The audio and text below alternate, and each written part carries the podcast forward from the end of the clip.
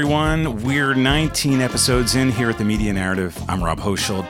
Thought I'd take a pause from the usual interview format to do another solo episode. Last time I did one of these was back in July, and in that episode, I talked about why I got into podcasting and how it related to a piece of family history that went back to 1978 when I was a teenager. That was episode 13. Upshot was that due to either nature, nurture, or some intergenerational effect of family trauma, questions and unanswered questions became a part of my family mojo. And that's part of the reason why I like having a podcast where I ask people questions. So, in that solo episode, I talked about something that happened 40 years ago. In this one, I want to talk about today, right now. We're just about to have an election in the US that feels like it matters even more than the one that led to Donald Trump's election two years ago. Now, this isn't a news podcast, it's not a politics show. We touch on these issues when one of my guests is working in news or politics. And like all of you here in the US, I'm living through this chaotic, ugly moment in history. And it's been having an impact on me like it's been having an impact on most of us. I just hope that everyone who can vote does, or at least that most people do. I just read an article from NY Mag's Intelligencer profiling 12 young people, most of whom lean left, explaining for not very good reasons why they won't be voting in this election. You'll see a link to that article on the show notes page. What I'll be doing in this episode is mentioning a few other items from the media that I feel have delivered some particularly useful information, even if it's damning or depressing or anxiety causing, because much as I'd like to sometimes ignore what's happening these days, I can't condone completely tuning out the news and what feels like the dismantling of democratic and American principles. Sometimes you have to take breaks from the uh, Donald Trump is really enjoying being the most famous person on the planet for better or worse reality show that we're enduring right now. To that point, I'll tell you about one pleasurable music distraction I've been partaking right at the end of this. Now, I'm a little tardy with this episode because, well, I've been involved with some cool new work projects, but also because I'm in constant search of great insights on what is happening in the country right now.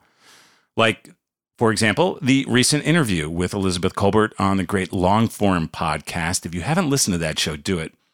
They've got interviews with authors and journalists. It goes deeply into writers' careers and work. Kolbert is a journalist and author covering environmental issues. And when you listen to her talk about the future, it does get dark, but even she offers a little bit of hope about what we can still do to start better addressing climate change. And damn it, the environment is one really big reason why this election is so important. Any kind of move in the right direction is a good next step on that front. And there's a pretty strong connection between current events and what I'm doing in this podcast. It's pretty obvious when you consider the name of the show, The Media Narrative. It's a podcast about media when media seems more consequential than it's ever been. That's greatly due to advancing technology and the rapidity of news dissemination, but it's also because the President of the United States is very good at using a wide range of channels to achieve his goals. There's no way to measure it, but I'm pretty sure that Trump has already made himself the most written about, talked about person in the history of the world. He's created and capitalized on a perfect storm of media magnification. And as a result, it has compelled so many more of us to spend great amounts of our time consuming news and news inspired content from early morning cable to late night comedy TV meaning that what we're doing with much of our time is watching and listening to Donald Trump. He has won the current battle because he is the most talked about person in the world. Despite all of its best efforts, the media, and I mean this in the most Marshall McLuhan esque kind of way, has made Trump possible. Well, the media and the Republican Party. Any doubts I'd had about McLuhan's The Medium is the Message are wiped away now. These two years have proven that to be true, that the ways we communicate seem to now be having a greater impact than the ideas or the truth contained in those communications. This is a disturbing thought. And though I'm disappointed and pissed off, I'm still hopeful.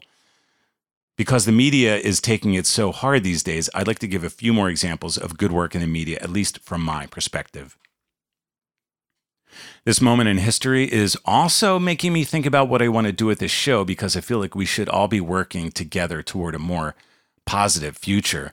But focusing on the hard news of the day has never been my sole mission here or at any other time in my career. In fact, at one point in my career, when I was a reporter at a daily newspaper near Philadelphia, the Norristown Times Herald.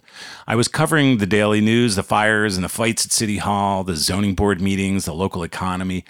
But even back then, I fought against wanting to make my work all about that. I covered news, but I wanted to write about music and the arts, and they just wouldn't let me do that. My editors didn't want me covering both sewage authority meetings and the latest Richard Thompson album. It would confuse our readers, I was told.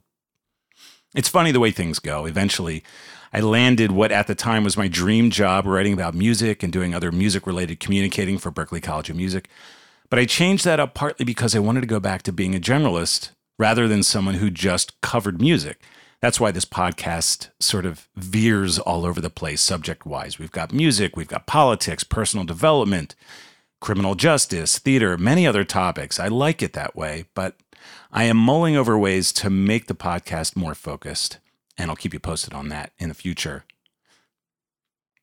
But in this moment, fall of 2018, in the wake of hate crimes and attempted attacks against the president's opponents in recent weeks, I need to tell you that I, like you, I imagine, have been singularly focused on the election, but also, and this shouldn't surprise you, I've been focused on the ways the media and politics have been impacting each other lately. So, a few podcasts and news stories to point you to, ones that I feel really help clarify what's happening at the moment. So, I'll take a moment to mention some of them. Check the website, themedianarrative.com, for links. Whether you hear this episode before or after the election, these are all worth consuming.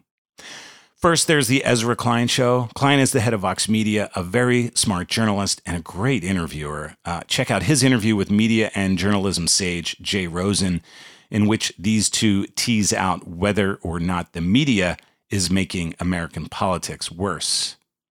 In a short Politico column by Jack Shafer, the writer makes a cogent case that we reset the threshold for which Trump utterances qualify as news, a change that would help mute what he calls the president's boombox. The Washington Post in late October ran a column by Harvard professor Yochai Benkler, co author of a book called Network Propaganda. His column in the Post summarizes the book's thesis, which is that we have all overestimated the impact of Russian interference in the 2016 election, and that it was Fox, not Russia, that swayed the election in Trump's favor. He makes a pretty convincing case. And finally, a segment from the WNYC show on the media from late October that cast a critical eye on media coverage of the midterms. All of that is worth checking out, and I'll have links for those. So that's enough on the media and politics front for the moment. As for my recommended musical distraction of the moment, well, that is besides listening to a lot of Son Volt, Neko Case, John Coltrane, and watching a 17 minute video of guitarist Nels Cline breaking down five of the greatest guitar riffs of all time. Really, really cool and worth watching. Besides all of that, has been this new and unexpected obsession with the duo of Rachel and Vilray and their fresh take on some very old songs, like 100 years old, and some new ones that feel as old. Rachel is the Rachael Price of Lake Street Dive, and Vilray is a guitarist, vocalist, and former conservatory classmate of hers. I don't even want to say anything else about it. I don't know. Just listen and watch these videos and take a deep breath. And if that doesn't do it for you, maybe try some old Gang of Four records or Eric Dolphy's version of Green Dolphin Street. Nothing like a bass clarinet to make you feel grounded. Thanks for listening. Grab those show links at themedianarrative.com. More interviews are coming up in future episodes. This one was edited by Isaac Kotecki with theme music from Matt Jensen. I'm Rob. Hang in there, everyone.